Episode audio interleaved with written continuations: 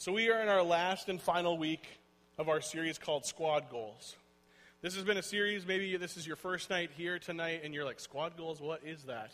We've been talking over the last four weeks about words that are really important to our youth ministry, words that define our youth ministry. The first week we talked about this idea of know, that knowing God is the most important thing that we'll talk about on a Tuesday night. That we really want to know God. And not just know God, but that we can have a relationship with Him, that we can know Him. And that knowing would move us to take action, that we would do something because we know God. And in those actions, we have choices. Are we going to serve other people? Are we going to give of our time and our money and maybe our pride to put ourselves out there and serve other people? And last week we talked about this idea of sharing, sharing our story, sharing God's story, sharing the story of the Bible, a story that's permeated, I used that word last week, just filled with God's love for us and for your friends and for your family. And all of those words know, act, serve, and share all of those words come together. They culminate in, this, uh, in creating a space where people can learn to belong. And belong is the last word in our series. See, all of us have to fight feelings and thoughts of loneliness, insecurity, isolation, and rejection. We all get those feelings at one point or another. And one of the best ways to combat those feelings and those thoughts is to be a part of a community. A community where we can feel and know that we have a place to belong. I was thinking about this word belong this week because this word's so important to me and our youth ministry. And it made me think of my time in elementary school. Now, for some of you, you haven't been out of elementary school for that long. For someone like me, I've been out of elementary school for a while. I graduated elementary school in 1995. Yes, thank you, leaders, for laughing. Okay. So, but the thing I thought about was grade four, grade five, grade six, and grade seven. Probably the best years of my life in school. See, in grade four, I went to a new school and I, was, I had new classmates and a new teacher. And what happened was that class, the majority, a nucleus of that class, moved up each year. So I had almost the same classmates for grade four, grade five, grade six, and grade seven. And some of you go to smaller schools, and that might happen to you. But the weird thing that happened to me was I had the same teacher for grade four, grade five, grade six, and grade seven. She liked our group so much, our, our group of students, that she moved up each grade with us. And what happened was that created this sense of family as opposed to just a sense of going to school we got to know the routines and the way that, that our teacher worked. Um, we developed inside jokes. It was really more like going to be with family every day than it was to go to school. We had a lot of fun in those four years. But as I think back to those four years in elementary school, I have one memory that sticks out more than others. And it's not a class party, and it's not a field trip. It's just this one boy that was in my class, and his name was Corey. And now, Corey wasn't the most popular kid in our class. He talked about weird things, he told strange stories, he what, didn't wear the cleanest clothes, he wasn't the most hygienic.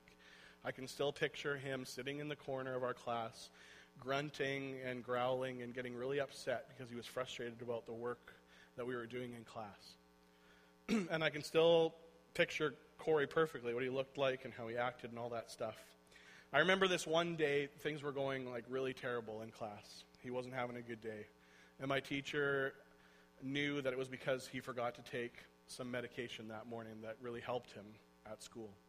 So I, remember getting called over to my teacher's desk, and she said, Sam, would you walk with Corey home to get his medication? He didn't live far away. And so I said, sure. I, it's like kind of a get out of class free card. I'll go with him. That's fine. But it seems like such a small thing that I would share this story, and this would be the story that stands out to me. But here's the thing on our way to go to his house and back, we just talked. We talked about life, we talked about things that were going on um, in his life and his family. He shared some of his frustrations. We just had like a real heart to heart kind of talk. In the classroom, we were just classmates. We weren't best friends. We didn't spend a lot of time together in class or out of class. But yet, somehow, being in that class together, being in that environment, we were, we were in a place where we, we both found a place where we belonged. And somehow, my actions and my words, the things I shared, the ways, the ways that I treated my classmates, created a place and a moment for Corey to be able to be vulnerable and authentic and to talk to me. And this is the moment that sticks out about those four years. And maybe it sticks out to me because that's what I want to do for the rest of my life is I want to be someone that people can talk to, someone that people can be authentic and real with. And I want to be authentic and real with you guys. But as we think about our youth ministry, as we think about the people that we want to be, right? We, we talked about some ways that we want to be defined. We talked about the fact that our squad is defined by who we know, that we're defined by who we know, that we know God, and that should define us. We're defined by our actions, we're defined by our service. Last week we talked about we're defined by our message, that we get to share God's story, that we get to share our stories. And then this week we're going to talk about, and I didn't change it. We're talking about our squad is defined by our acceptance of others, or creating a place where pe- people can feel accepted or they belong with the choices that they make. We are continually creating a place where people can belong with the choices that we make. And so the first point is this getting personal. 1 Thessalonians 2 8 says this So we cared for you because we loved you so much. We were delighted to share with you not only the gospel of God, but our lives as well. Paul writes this in the Bible, and he's talking about a bunch of people that he hasn't spent a lot of time with. He's talking about people, he's sharing the good news that we talked about last week. He's sharing God's story with these people. And he writes that we loved you so much. And it made me think, how much more do we care about each other? We spend every Tuesday night with each other. We see each other. We're in tribes together. We're in small groups together. Do we care about each other? Do we care about each other enough to talk about the Bible questions that Pastor Sam writes for small group time? Or do we care enough about each other to share our lives as well? See, getting personal sucks, doesn't it? Getting personal sucks because it forces us to talk about the personal things, the deep down things, our private lives, our relationships and emotions, rather than talking about the public persona that we make for ourselves. I was thinking about the fact that lots of times when you're walking by somebody at school, it'd be like, hey, how's it going? Fine. Oh, good. What, what's wrong? Nothing. We do that all the time. I, I do that all the time at work with people I work with. I see people at work more than I see Mel some weeks. And yet, when they walk past my office and they know something's wrong, I'm happy to say, fine. You know, nothing's wrong. Am I willing to get real with those people? To belong is to get real about who we are, to care about people enough to share our lives with each other. And here's the thing our words have to match our actions, they have to line up. We have to be willing to not only say, hey, I want to share with you, but to actually share. We have to be willing to be vulnerable, to be real, to be authentic, to allow others to do the same. It'd be one thing for me to tell all of you that I want to have a place to belong in our youth ministry, but then never actually share with you the things that are going on, going on in my lives, my life. Never sh- share with you um, personal stories like, like when I was in elementary school, or, or tell you that today I had a really crappy day. I was really frustrated and I kicked a box in my office. I was really upset. I was just stressed out and frustrated. But it'd be easy for me to get up here and just be like, yeah, everything was cool today. It was fine. It was good. But it wasn't. I'm good now because I had I had I prayed and I had God walking with me through those things. But here's the thing, I can't talk about creating a place where you guys belong and you can be real and you can be authentic without me being able to share things with you as well. But getting personal sucks. Getting personal means that we should be open to make the first move, to be the person that shares something. We talked last week about sharing your story. And I told you that each and every one of you has a very specific story and a very important story. That God hasn't created you or, or had you in situations for no reason. And the thought that came to me today as I was thinking about this was the, the thing I told you last week that sometimes you think that you're the only person going through a situation. You're the only person that has this problem. You're the first person in the world to encounter this. And you're scared to share that with somebody or to open up about that. But I've found that the minute that I do open up about that, I find that that problem is more common than I think it is. That there's more people that have went through that. That there's more people that are willing to support me and be there for me and talk with me and see how they dealt with it. Or I can help them to see how I dealt with those things. Getting personal sucks, but we need to do that. Sometimes we need to make the first move. The next point is this that there's strangers and outsiders. Here are two very real facts that I believe. I believe that there are students in our city who don't know that there are places and places to meet where they can belong. Now, I want to be clear that we're talking about our youth ministry, but we're also talking about you guys and how this affects you. And you guys can create places, not necessarily in these four walls. You can create places in your in the hallways at your school, in your garage, in your cul-de-sac, or on your street, in the park, at the mall, over a group text message. You can create spaces where you can be authentic and real with your friends. We, we want to be a part of that as a youth ministry. I, I would love for your friends to come and hang out and have fun, but this doesn't have to be the be all and end all. This doesn't have to be the place where people finally open up. You can open up and talk to people wherever you are. I also believe that no matter who you are, what you've done, what your history is, your hang ups are, what your preconceived ideas are, I believe that God wants each and every person to be a part of his family, his tribe, his crew, or his squad. And there is no greater example of this than Jesus, who made very bold choices when he, uh, with his time on earth. Choices that showed how far he was willing to go in belonging, in showing that people belong.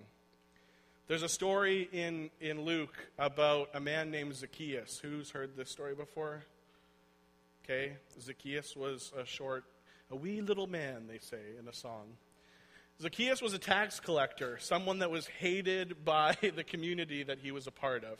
He was the chief tax collector, and he was very wealthy, and people uh, didn't like him because he was like a swindler and he took money from people being a tax collector in those days was like the worst thing that you could be for a career.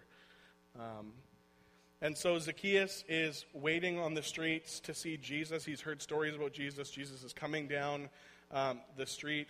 He's going through the city, and Zacchaeus decides to get up in this tree so he can get a better view because he's a wee little man. And and Jesus stops and looks at Zacchaeus and says, I want to go to your house I want to stay at your house. Get down from the tree and let's go. And people look at Jesus because they know who Zacchaeus is and they say, Why is he doing this? They, they are judging Jesus for his decisions. They're looking at him in, a, in an odd way. They're wondering why he wants to spend any time with this tax collector.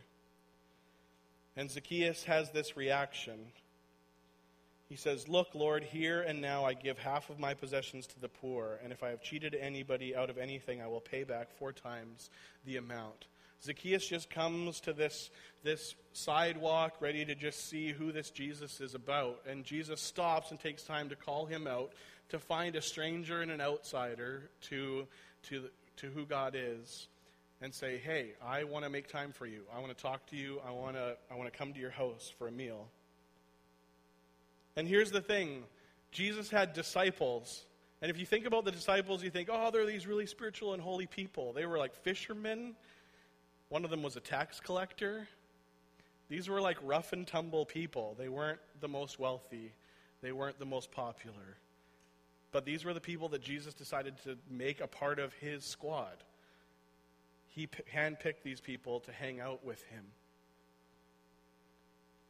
And he invites all of us to be a part of that, no matter who we are or where we're from or what we've done. So, who are you choosing to spend your time with? To share your life with? Not only spending your life with, but sharing your life. Are these people, are there people in your life that you should be reaching out to? I know if I think back to high school, there's probably people that I should have talked to, that God was prompting me to say something to, and there was opportunities that I missed. And I'm, I'm not telling you that you have to like go and find the first person you don't know at school tomorrow. I'm not saying you have to go to your comfort zone, but I think, even if I think of my own life, if I think of the friends that me and Mel have, there's people in our lives that I have avoided talking to them about God. I've been worried about their reaction. And they are still strangers and outsiders to God's story and God's plan. And I've been more and more convicted of that as I've been writing this talk and preparing. That there's people in my own life that I know right now that need to hear uh, God's story. And they need to hear my story. They need to hear the difference that God's made in my life. We want people to have the opportunity to become friends and insiders and not stay strangers and outsiders. The last point is this that there is a common thread to all of this. There's a common thread for each one of us that call ourselves Christian. The common thread is God. God is the common thread that brings meaning to our squad. That's why we talked about knowing Him at the beginning.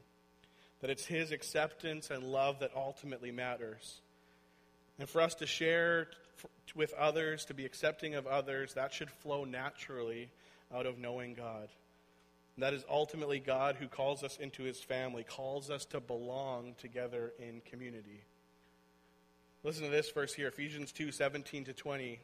He came and preached peace to you who were far away and peace to those who were near. This is talking about Jesus. For through him we both have access to the Father by one Spirit. Consequently, you are no longer foreigners and strangers, but fellow citizens with God's people and also members of his household built on the foundation of the apostles and the prophets, with Christ Jesus himself as the chief cornerstone. There was a point, if you're a Christian, for all of us that are Christians, there was a point that we were all strangers and outsiders. And for some of us, maybe like me, I gave my life to Christ when I was three years old. I don't really remember what it was like to be a stranger and outsider. I just remember what it's like to be an insider and a friend with God, to be a part of His squad. But if you think about how good it is, how much better it is to be a part of God's squad or crew, okay, think about who you need to tell, who's a stranger and an outsider still, so that they can be no longer foreigners and strangers, but fellow citizens with God's people. We are going to talk about God at this youth ministry. That is, that is a promise. But we want to be accepting of others and their uniqueness because God has accepted us. I want our youth ministry to be a place where we can share our lives and our stories, where students like you can come no matter who you are. You can find a place where you don't have to try hard to be someone that you're not, but that you can be yourself, quirks and all. Where we can share the good things that are happening and the hard things in life. That we can be a place where we can be real with each other where we can know, where we can act, where we can serve, where we can share, and ultimately a place where we can belong. Let's pray. God, we thank you for tonight. God, like I always pray, I thank you for all of the fun and the craziness that we can have on Tuesday nights, God. I thank you um, for this church, that we are, have the ability to have a youth ministry for each and every student that you've brought here tonight, God. We just thank you for this idea of belonging, that each of us fight against these ideas of isolation and rejection and insecurity and even failing, God. But that you want us to live in community, God. Will we be bold enough to share our lives with each other? That because you have loved us so much, because you have called us to be insiders in your crew, that, that we would Share that love with others. God, and it won't always be it won't, won't always be met with with favor, with with people being happy about what we're saying, God, but we want to be faithful in sharing the good news with other people, God. We just thank you for how much you love us and you care for us. Just be with us now as we head to our small group time. In your name, amen.